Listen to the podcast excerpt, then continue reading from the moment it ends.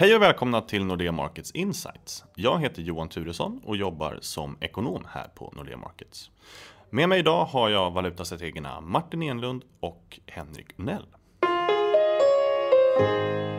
Välkomna! Hej Johan! Tjena! Välkomna får vi då säga efter sommaren eh, och vi kanske ska börja just där med en recap. Vad har hänt egentligen på marknaderna under sommaren?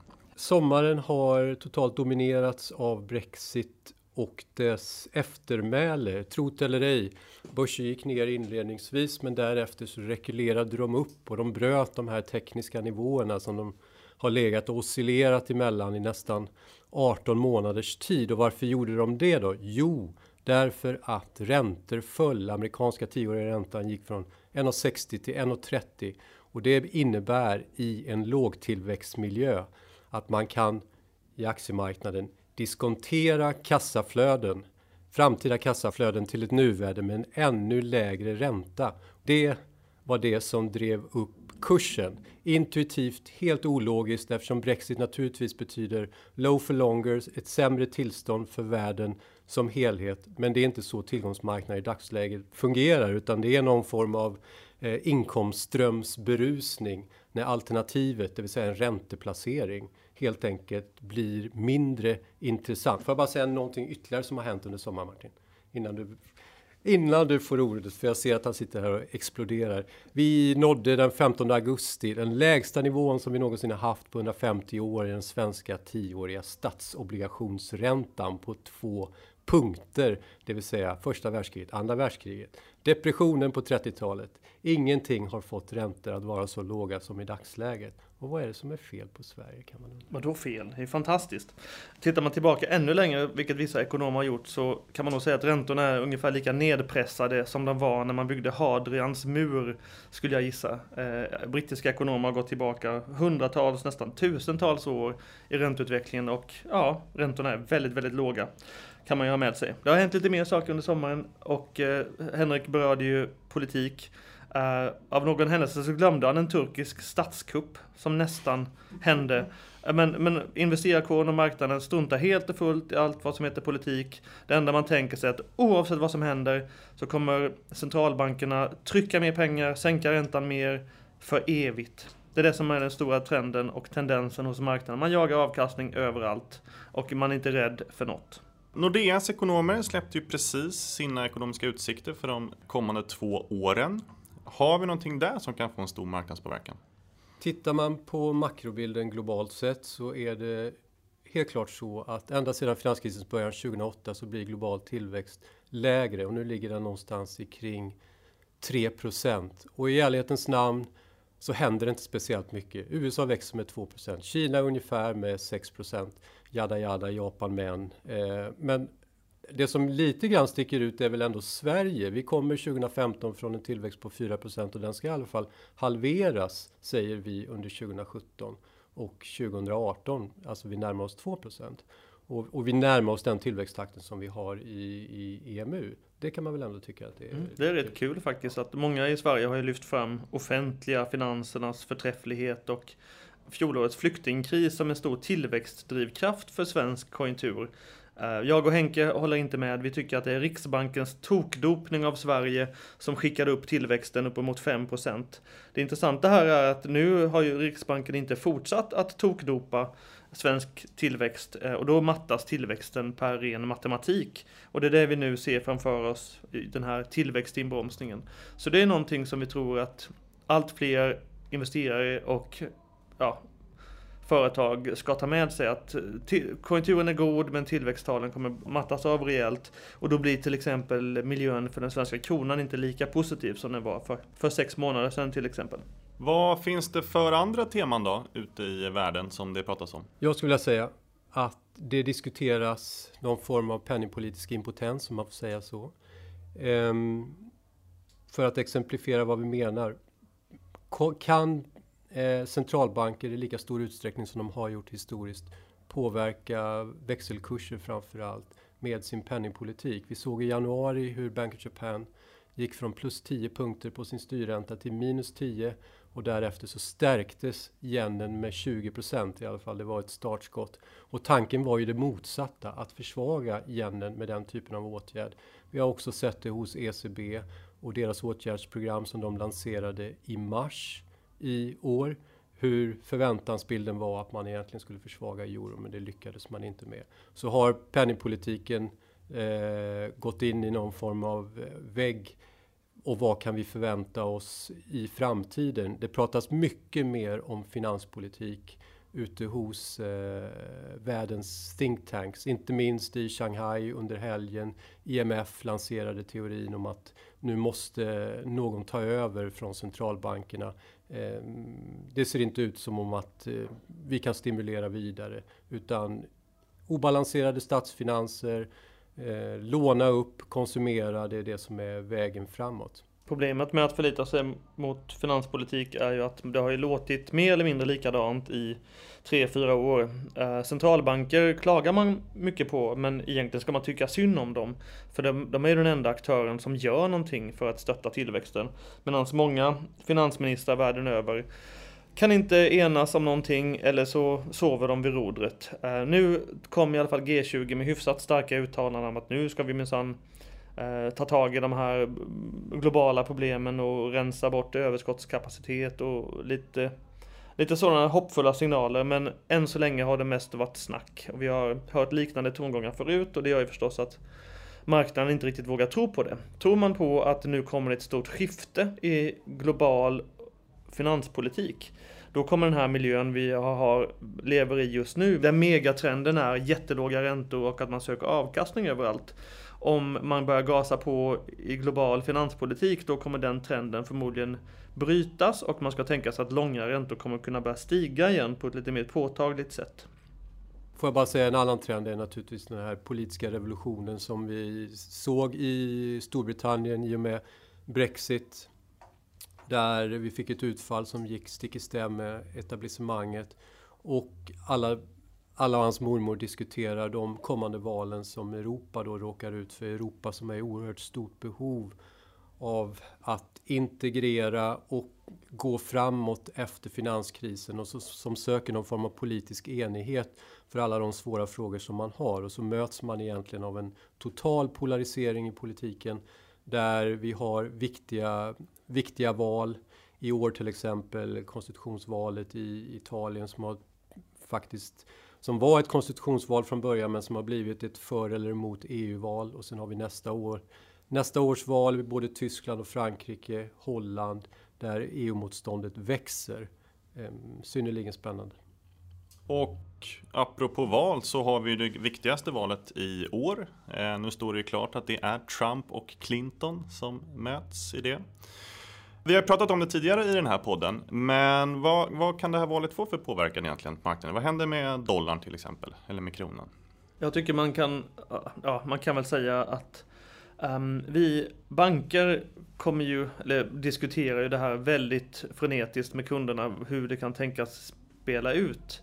Um, och den enkla gissningen det är att om det skulle vara så att Donald Trump ser allt mer sannolik ut att vinna valet.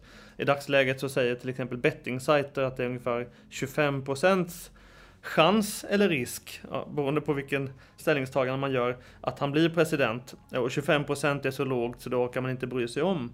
Det finns andra som tycker att det ska till extremt mycket för att Trump ska bli president. Så även om opinionen har gått hans väg de sista två veckorna så handlar det ju mycket om detaljer i USAs valsystem, hur vissa delstater är viktigare än andra och så vidare. Så det är fortfarande en svansrisk att Trump blir president. Gissningen är att man från finansmarknadens sida kommer se Trump som ett mått på ökad osäkerhet och det i sig är lägre räntor. Eh, och om något kanske det borde vara lite negativt för riskaptiten. Men som Henrik pratade om innan här, att om långa räntor faller, om Trump blir president, då, kan man ju, då kommer ju folk kanske spekulera, men då ska Fed sänka räntan. USAs centralbank kanske ska köra mer QE-paket. Så trots att det kan låta helt absurt, att här har vi hö hög politisk osäkerhet, risk för kärnvapenkrig enligt vissa, um, och risk för handelstullar, men det kanske börsen ska upp på.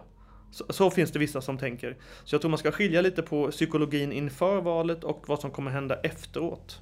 Man kan också säga att, att det fanns ju faktiskt förespråkare eh, i Storbritannien. Jag tror David Cameron sa någonting i stil med att om britterna röstar ur sig ur EU, då kan det bli ett tredje världskrig. Och nu hör man ju samma uppskruvade retorik om Trump fast gånger tusen. Och det är klart att det här kommer sätta sig i folks psyken ju närmare valet vi kommer, om han inte kraschar i opinionen från, från dagens nivåer. Ja, för om vi tittar innan då den brittiska folkomröstningen så var det ju många som beskrev Brexit som dels någonting som inte skulle hända, men sen om det skulle ske så kunde det skapa oerhört stora eh, konsekvenser. Men eh, så var det ju inte, utan det kändes som att det var glömt på ett par dagar bara. Eh, stressar vi upp oss i onödan? Kan det bli samma sak med Trump till exempel? Alltså skillnaden mellan USA och Storbritannien är enorm.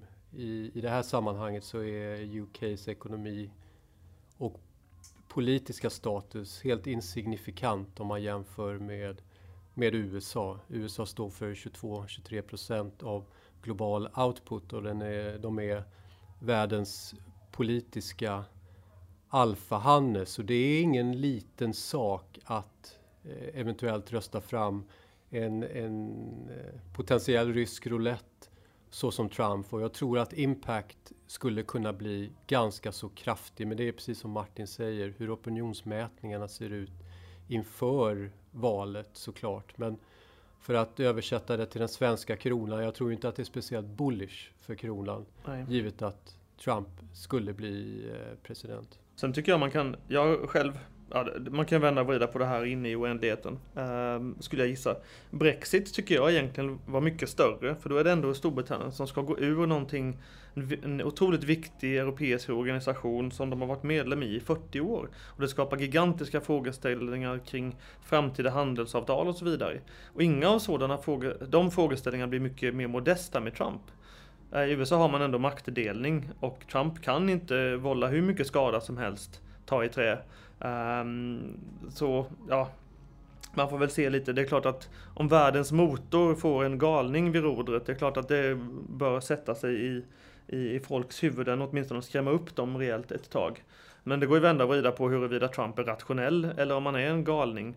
Och där råder det lite delade meningar. Jag tycker att han är nog inte så han är nog inte någon galning, han vet nog lite vad han gör. Även om han låter helt, som om han även om han låter helt tokig. Precis. Om vi tar Clinton då, eh, så verkar ju de flesta vara överens om att det kommer bli ungefär samma politik som det varit under eh, Obama. Men samtidigt så verkar det ändå så att det är någon sorts rörelse som är allt mer missnöjd eh, med den typen av politik. Kan Clinton vända det här? Och i så fall eh, hur? För annars kanske var han ännu tokigare. Jag, tyck, jag, kan börja där lite får vi se vad Henrik griper in med. Jag tycker på något sätt att det här med Brexit, det här med Trump och de här politiska tendenserna vi har i EU. Det är ju inte så att Brexit det är snarare så att Brexit och Trump det är bara symptom på någonting större. Missnöjesomröstningar på flera olika plan eh, med den förda politiken sista, ja, välj tidsperiod, sista två åren, fem åren, tio åren, 20 åren eller 30 år beroende på vilka variabler man tittar på. Så det är klart att, att Hillary Clinton kommer väl i någon utsträckning vilja ackommodera och tillmötesgå de, den rädsla som vissa delar av väljarkåren i USA känner. Till exempel tror man att oavsett om Clinton eller Trump vinner så är det svårt att se att det inte blir lite mer protektionism och eh, tal om handelshinder eh, från USAs sida. Eh, I, I mån då att Clinton kanske måste försöka möta lite av det, den oro som finns i delar av väljarkåren. Då kan man väl säga att senaste månadens retorik från Demokraterna gentemot Republikanerna och Trump tyder ju inte riktigt på att hon kommer gå någon till mötes utan snarast det omvända. Eh, och om man inte går de här motkrafterna lite till mötes då, kan vi, då är ju risken stor att vi har någon någon Trump fast en mycket duktigare och smartare och mindre galen Trump som utmanar nästa presidentkandidat i nästa val. Skulle Hillary Clinton bli president så blir hon en president med ett synnerligen eh, lågt förtroende. Jag tror aldrig det har varit en, en, en, president i så fall med, som börjar sin presidentkarriär med ett så, med ett så eh, lågt förtroende någonsin. Man kan säga, eller jag tror så här att amerikanarna tänker att givet de här två presidentkandidaterna som finns och som potentiellt då kan leda landet så känns det faktiskt som att det sämsta utfallet förmodligen då att Trump blir president bara är marginellt bättre än det, än det bästa scenariot. Alltså att Hillary blir, blir president. Men jag håller med om att hon måste vara lite populistisk och försöka tillmötesgå eh, väljarna. Och väljarna har blivit mer radikala och mer missnöjda och vi får väl se hur, hur det spelar ut. Så vem vinner valet då? Jag tror att Hillary Clinton eh, vinner till slut. Men det handlar mycket om mobilisering såklart. Jag menar, Bernie Sanders måste ju... Han måste bita i det sura och gå till vallokalen och faktiskt lägga sin röst på, på Hillary. Det handlar om mobilisering av väljarkåren på samma sätt som om inte Trump lyckas på något sätt skärma eller åtminstone få de republikanska väljarna att tänka att okej, okay, jag må så vara, jag må, jag, ni må tycka att jag är en idiot, men, men hon den andra demonen, hon är etter värre, så kom och rösta på mig. Så det handlar, det handlar ju mycket om att kunna mobilisera sina respektive väljarkårer och med tanke på att de inte är speciellt populära eh, någon av dem så, så blir det en intressant fråga. Jag måste ju säga Trump bara för att säga emot. Um, låt mig också tillägga att um, Sverige är det land där man har absolut eh, minst förtroende för Trump. Um, så det är inte så att, att snittsvensken är en bra indikator på de vindar som blåser. Samma sak gäller även eh, London Bankers vad gäller Brexit-vindarna. Samma sak gäller absolut den här ekonomisk-politiska eliten och journalisteliten i New York och Washington. En otroligt dålig indikator på sådana här populistiska framvällning eller omslag i opinionen.